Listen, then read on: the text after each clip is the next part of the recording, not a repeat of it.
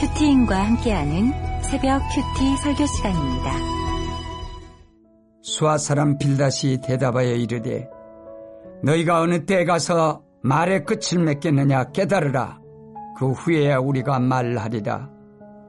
어찌하여 우리를 짐승으로 여기며 부정하게 보느냐. 울분을 터뜨리며 자기 자신을 찢는 사람아, 너 때문에 땅이 버림을 받겠느냐. 바위가 그 자리에서 옮겨지겠느냐. 악인의 빛은 꺼지고 그의 불꽃은 빛나지 않을 것이요, 그의 장막 안에 빛은 어두워지고 그 위의 등불은 꺼질 것이요, 그의 활기찬 걸음이 피곤해지고 그가 마련한 꾀에 스스로 빠질 것이니, 이는 그의 발이 그물에 빠지고 올가미에 걸려들며 그의 발 뒤꿈치는 덫에 치이고 그의 몸은 올무에 얽힐 것이며, 그를 잡을 덫이 땅에 숨겨져 있고 그를 빠뜨릴 함정이 길목에 있으며, 무서운 것이 사방에서 그를 놀라게 하고 그 뒤를 쫓아갈 것이며, 그의 힘은 기근으로 말미암아 쇠하고 그 곁에는 재앙이 기다릴 것이며, 질병이 그의 피부를 삼키리니 곧 사망의 장자가 그의 지체를 먹을 것이며, 그가 의지하던 것들이 장막에서 뽑히며 그는 공포의 왕에게로 잡혀가고 그에게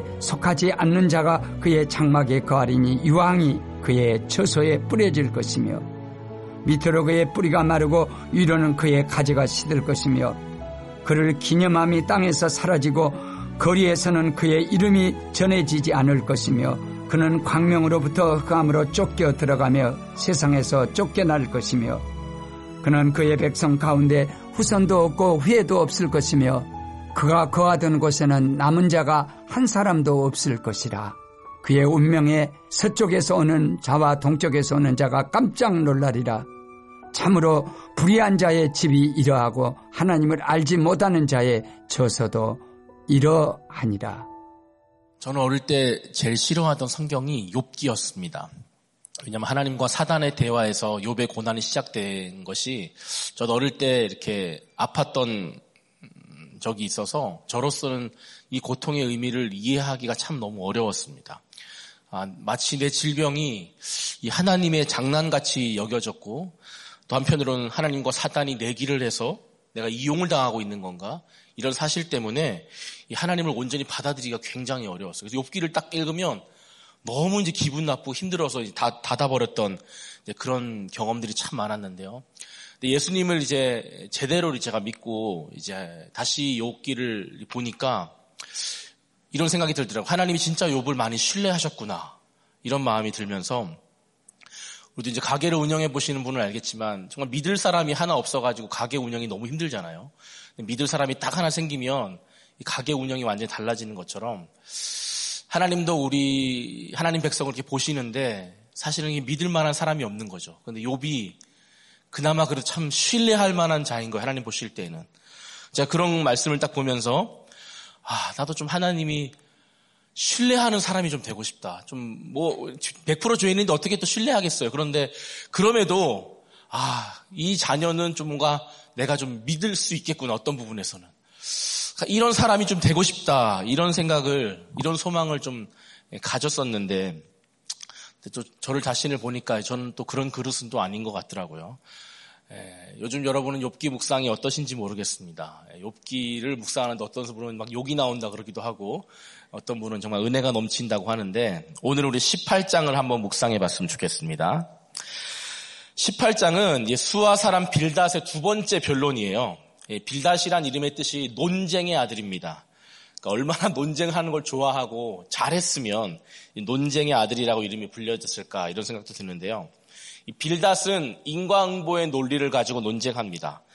그가 이제 욥과 첫 번째 변론에서는 공의의 하나님이 욥 너를 징벌하시는 것이다, 이렇게 이제 얘기하였는데, 더 나아가 오늘 두 번째 변론에서는 악인이 받을 심판의 메시지를 이제 당당하게 전합니다. 빌닷 입장에서는 욥이 악인인 거예요. 그래서 그는 지금 이 악인은 이런 아주 큰 벌을 받는 존재야라고 이제 욥한테 얘기하는 거예요. 빌닷은 자기 확신이 지금 너무 지나쳐서 내 생각이 맞다는 교만함에 빠져 있습니다. 마치 이제 어린 학생이 영어 시험을 봤는데 100점을 맞았어요. 아, 내가 영어를 정말 잘한다 라고 생각하는 것처럼 이제 빌닷이 그런 겁니다. 자기가 생각하는 그 정통적인 어떤 고정관념에 의해서 욥은 악인 중에 악인인 겁니다. 그러니까 우리 신자가 경계해야 될 부분이 이렇게 지나친 내 확신에서 오는 교만과 내가 옳다고 생각하는 그런 고정관념이라는 것입니다. 오늘 큐티의 주제가 올무 같은 말인데요. 그럼 이 올무 같은 말에서 우리가 깨달아야 될 진리가 뭐냐면 첫 번째로 논쟁을 넘어 독설하는 말이 올무 같은 말이라는 겁니다. 우리 2절 말씀 보면요. 너희가 어느 때에 가서 말의 끝을 맺겠느냐 깨달으라. 그 후에야 우리가 말하리라. 쉽게 말해서 빌닷은 욥에게 이제 입 다물어라 라고 얘기하는 겁니다. 지금 욥이 너무 힘들어 죽겠는데 너 그냥 입 다물어 라고 말하는 게 사실 굉장히 악한 말이죠. 이 빌닷은 이제 직설적이고 과격하게 이제 말합니다. 욥이 엘리바스의 두 번째 변론에 대해서 막 반박을 했는데 그 욥에게 너 입 다물어 라고 얘기하고 이렇게 얘기해요. 제발 깨달으라고. 깨달아. 그리고 내 말 좀 들어 라고 이제 빌닷이 얘기합니다. 빌닷의 언어를 이제 보면 이제 논쟁을 넘어서 굉장히 독설적인 언어를 쓰고 있다는 겁니다. 독설은 뜻이 남을 해치거나 비방하고 모질고 악독스러운 말을 의미하는데요. 이 빌닷은 지금 육체의 고통과 마음의 고통으로 사경을 헤매고 있는 이 친구를 향해서 굉장히 독침을 날리고 있습니다. 그러니까 우리도 처음에는 굉장히 교양 있게 얘기하고 아주 배려심 있게 얘기하는 것 같다가 점점점 이제 굉장히 직설적이고 과격해지는 말을 할 때가 있는데 왜 그럴까라고 생각해 보면 빌닷은 빌닷의 표현에 빌리면 내 말을 안 듣고 있기 때문이라는 거죠.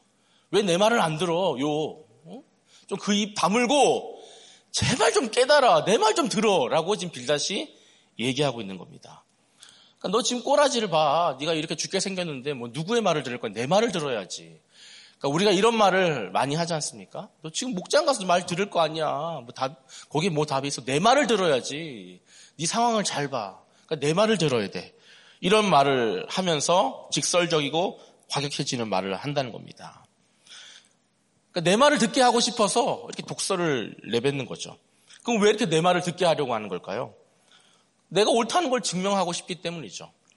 결국 빌닷도 욥의 고난이 자기가 해석할 수 있다는 거예요. 내가 네 고난을 해석할게. 너는 악인이야. 라고 자기가 옳다는 것을 증명하고 싶기 때문에 독설을 내뱉는 것입니다. 하나님이 옳으신데 어떠한 경우에도 하나님이 옳으신데 그게 아니라 내가 옳다고 말하고 싶기 때문에 우리는 점점점 우리의 말이 과격해지고 직설적이고 독설을 내뿜게 된다는 겁니다. 3절 이어서 볼게요. 어찌하여 우리를 짐승으로 여기며 부정하게 보느냐. 그러니까 지금 빌닷은 욥이 자신들을 짐승같이 여긴다는 거예요. 왜 어리석게 보느냐라고 얘기합니다. 이 빌닷의 눈에는 욥이 끝까지 회개하지 않는 이 고집 부리는 사람으로 보인다는 겁니다. 그러니까 빌닷이 욥의 어떤 지금 필요를 세심하게 배려하기보다는 혹시 지금 내 명예가 실추되지 않을까 노심초사하면서 욥을 바라보고 있습니다. 그러니까 논쟁이 아니라 이제는 점점점 감정 싸움과 마음 상함으로 넘어가고 있습니다. 여기에 사실 우리는 굉장히 큐티가 필요하죠. 그러니까 우리가 이런 순간이 많이 있잖아요. 내 말이 맞아. 이게 진리야. 라고 막 말하고 싶다가도 이 분별이 안 되면 막 감정 싸움으로 되고 이제는 뭔가 이제 설득의 과정이 아닌 싸움의 과정으로 넘어가게 된다는 겁니다. 4절 보면요. 울분을 터뜨리며 자기 자신을 찢는 사람아 너 때문에 땅이 버림을 받겠느냐 바위가 그 자리에서 옮겨지겠느냐. 우리 지난 주일에 이제 엘리사가 우는 걸 보고 하살이 어찌하여 웁니까? 그 울음을 눈물을 이해하지 못하니까 그렇게 묻잖아요. 마찬가지로 지금 욥을 전혀 채울하지 못하고 이해하지 못하니까 욥이 울분을 터뜨리고 막 자기를 해하는 것처럼 밖에 안 보이는 것입니다. 우리가 이제 이 빌닷의 시각을 가지는 사람이 있고 반대로 구속사의 시각을 가지는 사람이 있는데 빌닷의 시각은 지금 그런 거예요. 지금 뭔가 다 지금 문제가 있고 네가 뭔가 잘못을 했고 네가 뭔가를 돌이켜야 되고 그게 빌닷의 시각인데 하나님의 시각은 뭐예요? 아직 욥은 지금 잘 인내하고 있고 하나님 편에서 반응하고 있는 사람인 거죠. 지금 빌닷이 얘기하기를 네가 아무리 울분을 터뜨려도 이 땅이 황무지가 되고 바위가 제자리에서 밀려나냐? 그렇지 않다. 땅을 견고하게 세우시고 바위를 땅에 고정시키신 분이 하나님이 정하신 자연 법칙인데 너도 고난받는 게 하나님 정하신 법칙인 거다라고 자기 논리를 가지고 계속해서 욥을 채울하지 못하고 정죄하고 있습니다. 뭐 틀린 말은 또 아닐 수 있겠죠. 네, 그런데 절대로 이건 살리는 말은 아닌 것은 분명합니다. 우리가 틀린 말 안 하는 게 중요한 게 아니라 이게 내가 살리는 말을 하고 있는가, 이게 정말 중요한 것 같아요. 제 자신을 이렇게 돌이켜보니까 저도 이 빌닷의 독설이 제한테도 있더라고요.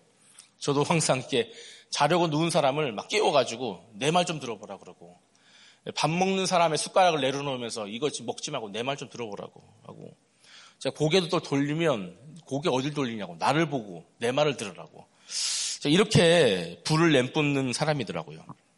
내 입술에 재갈을 물려주시고 파수꾼을 세워달라고 기도하지만 수시로 넘어질 때가 많습니다. 내 속에 이게 쓴뿌리가 나와서 내 입과 마음을 쓴물로 채우고 가족들의 마음을 마라로 만들어버릴 때가 많습니다. 그러니까 말씀을 듣지 않아서 막 우는 게 아니라 내 말 안 들으니까 막 울분이 터져가지고 막 그럴 때가 참 많은데, 제가 왜 그럴까? 왜 나는 이런 연약함이 있을까라고 생각해 봤을 때 제 안에 참 이런 트라우마와 상처에 저도 올무에 갇혀 있는 게 있는 것 같더라고요. 저는 어떤 이 트라우마가 있냐면 이 버려짐에 대한 두려움, 외면에 대한 두려움이 제가 있습니다.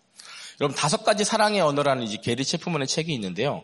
그 중에 저는 상대가 나와 함께 있어주는 것, 이것을 제가 첫 번째로 느끼는, 안정감을 느끼는 사랑의 언어인데, 저도 이제 어릴 때 욥과 같이 욥이 이제 제 위에서 기왓장으로 자신의 몸을 이제 긁는 것처럼 저도 지독한 피부병을 앓는 것으로 인해서 아무도 내 곁에는 없겠다, 남지 않을 거야 라는 이 트라우마가 이제 어릴 때부터 있었습니다.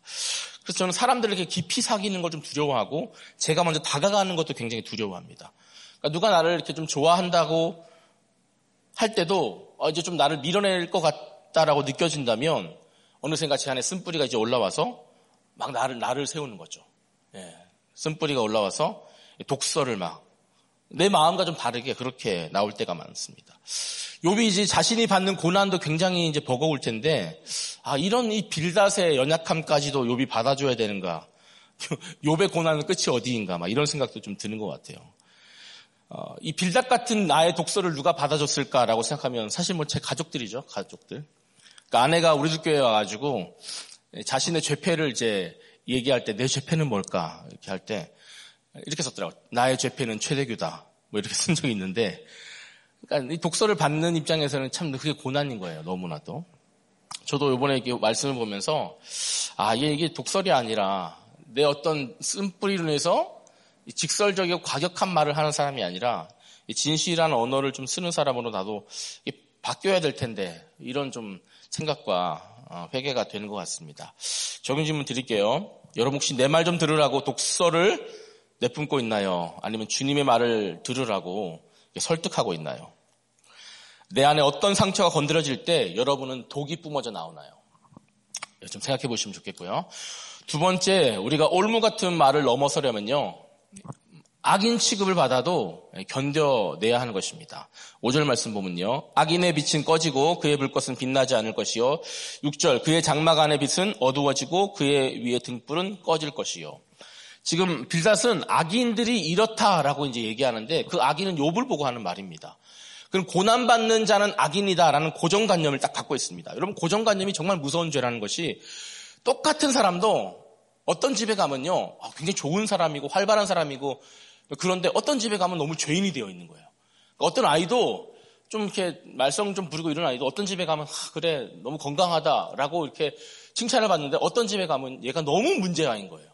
이 사람의 고정관념이라는 게 사람을 없는 죄도 만들어내는 그런 게 있습니다. 그래서 우리는 구속사의 시각이 필요한 거예요. 사람을 옳고 그름으로 판단하지 않고 과연 하나님이 얘를 어떻게 보고 계신가에 대한 믿음의 시각을 우리가 가져야 하는 것이, 지금 빌닷은 욥이 꺼진 등불, 너는 꺼진 등불이다, 너한테는 아무 소망이 없는, 너는 어둠밖에 없는 인생이다 라고 그를 보고 있지만, 하나님은 욥을 꺼진 등불로 보지 않고 욥 안에 있는 그 믿음의 켜진 등불을 보고 계신 거예요. 예, 그의 삶은 지금 어둠밖에 없을지 모르지만 하나님은 욥 안에 있는 활활 타오르는 믿음의 지금 불을 하나님 보고 계신 거예요. 꺼진 등불이 아니라 활활 타오르고 있는 불꽃인 거예요. 이게 하나님의 시각이었습니다. 근데 빌닷은 믿음이 없으니 전혀 이것을 보지 못했던 것이죠. 이 고정관념이 정말로 무서운 죄인 것입니다. 우리 7절 말씀 보면요. 그의 활기찬 걸음이 피곤하여지고 그가 마련한 꾀에 스스로 빠질 것이니 8절. 이는 그의 발이 그물에 빠지고 올가미에 걸려들며 9절.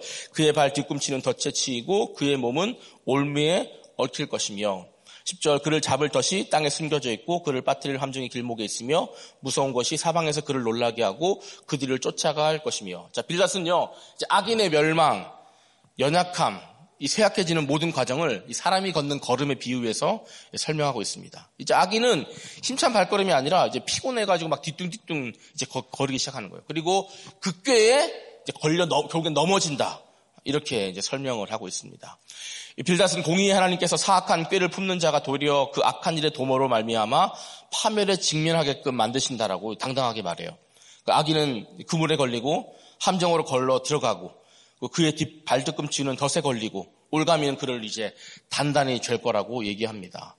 빌닷은 욥이 악인이니까 이는 이제 그렇게 멸망받았어라고 얘기합니다. 그런데 욥은 전혀 그렇지 않죠. 욥은 악인이 아니죠. 오히려 망하지 않고 이후에 더 큰 하나님의 복을 받습니다. 그러니까 우리가 이 빌닷의 얘기를 세상에서는 계속 빌닷의 얘기를 듣죠. 너는 이제 망한 거야. 안 되는 거야. 너는 이제 옛날에는 당당하게 걷는 인생일지라도 나이 들고 돈도 못 벌고 뒤뚱뒤뚱 걸려 넘어지고 너는 그런 인생이야 라고 막 이런 조롱의 얘기에 우리가 인정하지 않아야 될 것은 하나님이 그렇게 생각하지 않다는 거. 12절 보시면요. 그의 힘은 기근으로 말미암아 쇠하고 그 곁에는 재앙이 기다릴 것이며 질병이 그의 피부를 삼키리니 곧 사망의 장자가 그의 지체를 먹을 것이며 그가 의지하던 것들이 장막에서 뽑히며 그는 공포의 왕에게로 잡혀가고 15절 그에게 속하지 않은 자가 그의 장막에 거하리니 유황이 그의 처소에 뿌려질 것이며 자, 악인이 그처럼 부자였어도 이제는 굶주려서 기운이 빠지고 그 주변에 재앙이 늘 도사리고 있다고 합니다. 이제 그의 재난이 그를 삼킬 만큼 이제 굶주림을 보인다고 말하고 있어요. 이 죽음은 산 것들을 먹어치우는데 혈안이 된 개골스러운 자로 이제 비유로 얘기합니다. 악인의 파멸이 필연적으로 계속되고 있다라고 강조하고 있습니다. 지금 빌닷은 욥이 악인이기 때문에 욥의 온 몸이 독한 악장으로 이제 삼켜졌다고 얘기합니다. 빌닷은 악인은 믿고 살던 집에서 쫓겨나 죽음의 세계로 통치하는 왕에게로 끌려갈 거다. 악인은 자기 나름대로 갖가지 안전책을 구해보지만 결국 죽음 앞에서는 속수무책이죠. 그의 것이라고는 무엇 하나 집에 남아있지 않고 그가 살던 곳에는 유황이 뿌려지고 그에게 속하지 않은 불이 그의 장막에 붙을 것이다. 뭐 마치 소돔과 고모라의 마지막 유황불 심판을 받는 것처럼 그렇게 될 것이다 라고 얘기합니다.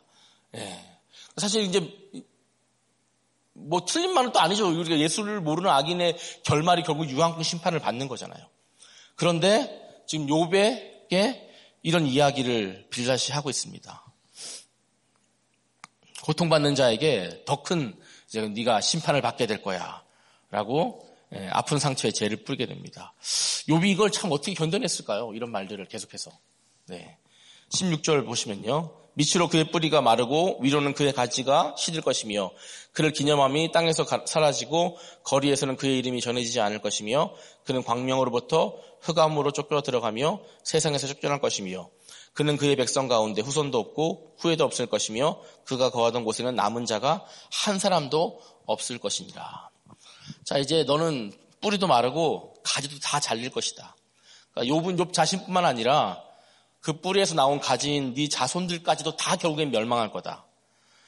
자, 이제 소돔과 고모라, 여리고의 멸망처럼 그렇게 될 것이다. 고대 근동은 인생 최대의 비극이 후손이 없는 게 인생 최대의 비극이었습니다. 그리고 그 이름이 후손에게 기억되지 못하고 잊혀져 버리는 것.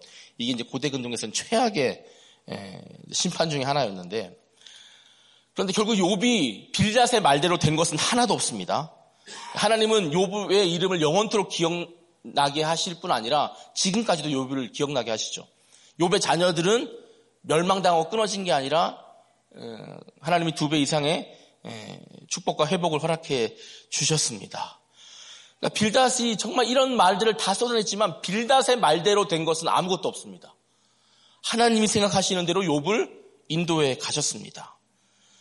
그러니까 우리는 빌닷의 말과 빌닷의 어떤 정말 이 논쟁과 논리에 의해서 우리가 막 설득당할 때가 있고, 나도 맞아. 내 인생이 그렇게 될 거야. 아, 내 인생은 망했어. 아우, 내 인생은 정말 이래. 저희 장모님 하시는 말, 자녀들이 안 돌보면 아우, 내가 진짜 죽어야지 막 이런 말 하면서 자녀들이 나를 안 돌보네 막. 그러니까 빌닷의 말 때문에 막 자기를 막 이렇게 저주하고 막 내 인생이 소망이 없어. 늙으면 죽어야 돼. 막 이런 생각하지만 예, 하나님의 생각대로 계속해서 인도에 가신다는 겁니다. 겉으로 볼 때 육체의 빛은 꺼져가고 육체는 시들어가는 가지같이 보일지라도 하나님은 그 한 사람을 통하여서, 욥 한 사람을 통하여서 정말로 하나님이 이루고자 하신 하나님의 뜻이 이루어지는 과정인 것처럼 하나님은 우리를 통해서도 겉으로 볼 때는 병들고 시든 가지처럼 아무것도 없는 것처럼 빌닷의 눈에는 보일지라도 얼마나 많은 열매를 맺고 하나님의 빛이 우리를 통해서 드러나게 되는지 우리는 우리 주변에 있는 많은 성도를 통해서 벌고 있다는 것입니다. 겉으로 볼 땐 육적 자녀가 없는데 영적 자녀가 막 주렁주렁 매달리게 되는 거죠. 세상에서는 빛된 거라고 얘기할 게 하나도 없는데 그 안에 정말 생명의 빛이 막 꿈틀거리고 막 사람들에게 엄청나게 선한 영향력을 비치게 되는 거예요. 동창회 같은 데 막 우연히 가면 가진 것이 하나도 없고 막 건물도 없고 차도 없고 직업도 없고 저 끝에 가지고 막 끝에 가서 하나도 빛나지 않은 그런 존재로 딱 앉아 있는데 갑자기 내 얘기를 하고 내 간증을 하고 내가 살아가는 얘기를 하면요 갑자기 거기서 막 빛이 막 나는 것 같아요. 처음에는 막 돈 많고 막 사업 잘하는 친구들한테 막 주목해서 막 그 사람이 빛인 줄 알고 막 사람들이 쳐다보다가 나중에 되면 이 사람이 막 자기가 살아난 간증하고 예수를 만난 간증하면 거기에 정말 강력한 빛이 임하여서 친구들이 그 말을 듣고 나도 한번 교회 갈게. 나도 목장 가고 싶다. 나도 요즘 너무 힘들어. 그게 우리가 뭐예요? 예수 믿는 사람들이 나타나는 빛과 열매들이라는 거죠. 욥이 결국 그렇게 될 거다. 빌닷은 아니다라고 얘기하지만 하나님은 결국 그렇게 만드실 것이다라고 이제 얘기하고 있는 것입니다. 여러분은 어떤 빛이 되고 싶으세요?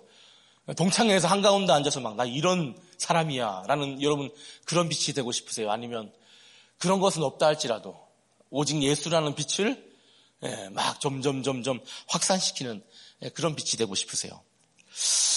제가 지난주에 이제 청소년 아이들과 이제 청소년 부모님들과 함께 네팔 아울리치를 이제 다녀왔는데 진짜 욥과 같은 아이들입니다. 욥. 세상에서는 이제 빌닷 같은 잘 나가는 사람들에게 손가락질 받을 악인 취급을 받을지 모르지만 진짜 하나님 보실 때는 이 상처가 독이 아니라 별같이 반짝반짝 빛나는 욥과 같은 아이들인데 네팔에 가니까 언어도 다르고 문화도 다르잖아요. 그런데 말씀으로 내 이야기를 하니까 네팔의 젊은 친구들도 자기 이야기를 막 하더라고요. 어떤 네팔 학생은 한 번도 오픈하지 않은 내용을 우리 아이의 나눔을 듣고 오픈을 했습니다. 우리 아이가 어떤 나눔을 했냐면 한 명만 얘기하면요. 한 친구가 이렇게 얘기했습니다. 중학교 친구입니다. 아빠가 4살 때 췌장암으로 돌아가셨어요. 오빠는 늘 집에서 불화를 일으켜서 너무 힘듭니다. 엄마와 오빠는 몸싸움을 하면서 경찰이 출동한 적도 많습니다. 오빠는 학교를 겪고 자퇴했고 엄마를 힘들게 해서 늘 싸움이 끊이지 않으니까 제가 너무 마음이 힘들어요. 나와 오빠가 마음에 들지 않을 때 엄마는 내가 빨리 죽어야지 이 꼴을 안 보지 라고 하시는데 그럴 때마다 저는 너무나도 불안합니다. 차라리 이 꼴을 안 보고 내가 없어졌으면 좋겠다라는 생각을 할 때가 많아요. 제가 이것을 상담 선생님에게 말해서 엄마에게 내 마음을 전달할 때가 있었는데 엄마는 여전히 그 말을 하십니다. 라고 하니까 이제 같이 나눔을 하는 우리들 교회 이제 또 학부모 엄마가 엄마는 이제 공동체가 있기 때문에 절대 안 죽어. 그러니까 너는 엄마가 그런 말 할 때 아, 엄마가 진짜 지금은 힘들어서 그렇구나라고 자체 해석기를 달고 이제 들어라고 이렇게 이제 얘기해줬어. 그래서 계속해서 이제 이 친구가 얘기합니다.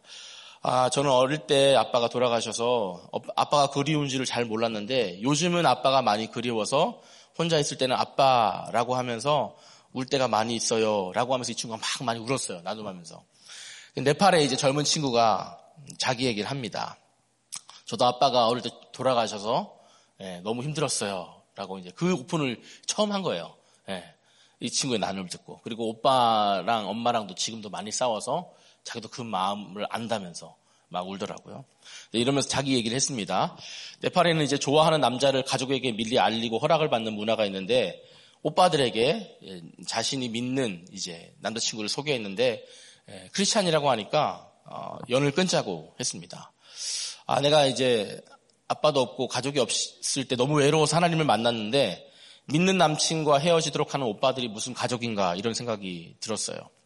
아빠가 살아계셨으면 허락했을 텐데 엄마도 돌아가셨어요. 엄마도 살아계셨으면 허락하셨을 텐데 이런 생각을 하면서 고향에는 이제 예수 믿는 사람이 아무도 없어서 오빠들에게 복음을 전했는데 모두 거부하고 그 힌두교인들이 이제 이마에 막 빨간 거 찢잖아요. 그것을 이제 띠까라고 그러는데 이제 이것도 다시 찢고 힌두교로 돌아와라 막 이렇게 얘기했답니다.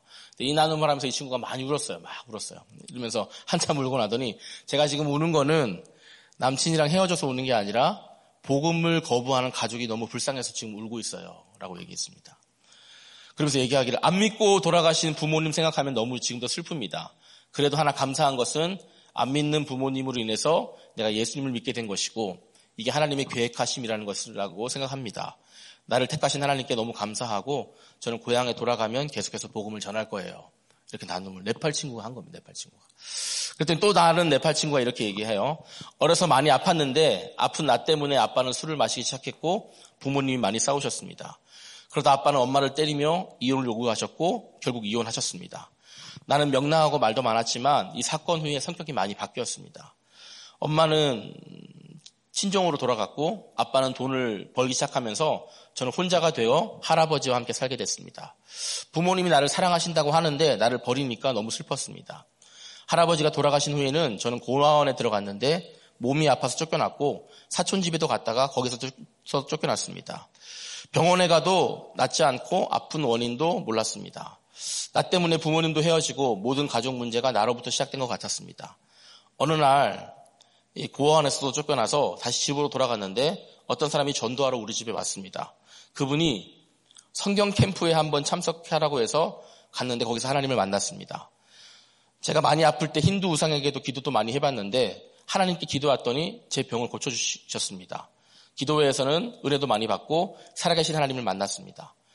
내 곁에 아무도 없어 혼자라고 외로웠는데 예수님을 영접한 후에는 혼자가 아니었습니다. 캠프에서 알게 된 소그룹 사람들이 있었는데 목장 같은 사람이겠죠. 일주일을 보내고 금요일에 항상 그분들에게 전화합니다. 그래서 내 딸아라는 말을 듣고 싶어서 그분들에게 바로 전화를 합니다. 부모님보다 더 낫다는 생각도 듭니다. 지금은 다행히 부모님 사이도 좀 좋아지고 엄마랑은 같이 기도도 합니다. 제 기도 제목은 가정이 온전히 회복되는 것과 동생과 아빠가 예수님을 믿었으면 좋겠습니다. 내가 아프지 않았다면 저도 하나님을 몰랐을 겁니다. 아픈 나로 인해 저희 가족 중에 삼촌이 크리스천도 되고 나도 그로 인해서 하나님을 또 알게 됐습니다. 저는 가족 모두가 예수님을 믿었으면 좋겠습니다. 여러분 한국 나눔이랑 똑같지 않나요? 맞죠? 네팔 친구도 이렇게 언어가 다르고 문화가 달라도 말씀으로 인해서 자기 죄를 보고 고난을 보고 또 말씀으로 자신의 삶을 해석하고 구속사적으로 하나님에 대해서 알아가는 것은 정말 똑같더라고요. 전 세계 어디라도. 그래서 욥과 같이 고난받는 아이들이 세상에서 빌닷의 정죄를 받을지라도 말씀이 그 안에 있다면 결국에는 누군가를 살리는 별이 될 수 있다고 확신합니다. 그 빛은 세상이 말하는 빛과는 다를지라도 하늘에서 찬란하게 빛나는 별과 같은 빛이라고 저는 확신해요. 여러분 적용 질문 드릴게요. 여러분 혹시 빌닷에게 악인이라고 지금 손가락질 받고 있습니까? 그때 여러분은 내 죄를 보십니까? 아니면 나는 아니라고 항변하고 계십니까? 세상의 빛은 잃어버렸지만 내 안에 여전히 꺼지지 않는 빛은 무엇입니까? 여러분의 상처가 지금 빛나고 있습니까? 아니면 꺼져가고 있습니까? 자, 제가 기도하고 오늘 말씀을 마치도록 하겠습니다. 하나님 아버지, 빌닷의 이 너무 직설적이고 과격하기까지 한 이 독설이 제 입에도 있습니다. 제 말을 안 들어주고 무시하는 것 같으면 무시를 당할 수도 있는데 이런 마음을 가지기보다 왜 나를 무시하냐며 온갖 독설을 내뿜습니다. 꼭 나는 인정받아야만 된다라는 내 교만과 자기중심적인 생각이 제 안에도 있습니다.